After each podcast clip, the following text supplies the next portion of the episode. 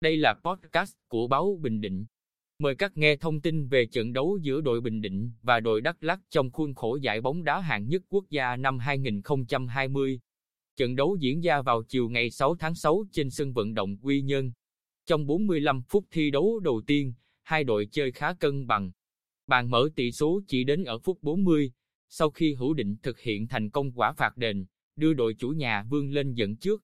Sau giờ nghỉ, các học trò của huấn luyện viên Nguyễn Đức Thắng chơi bùng nổ, ghi liên tiếp 3 bàn, do công của Thanh Bình, phút 65, Huy Tân, phút 72, và Hữu Thắng, phút 74. Thắng trận với tỷ số 4-0, đội bóng Đức võ tạm dẫn đầu bảng xếp hạng sau lượt trận đầu tiên.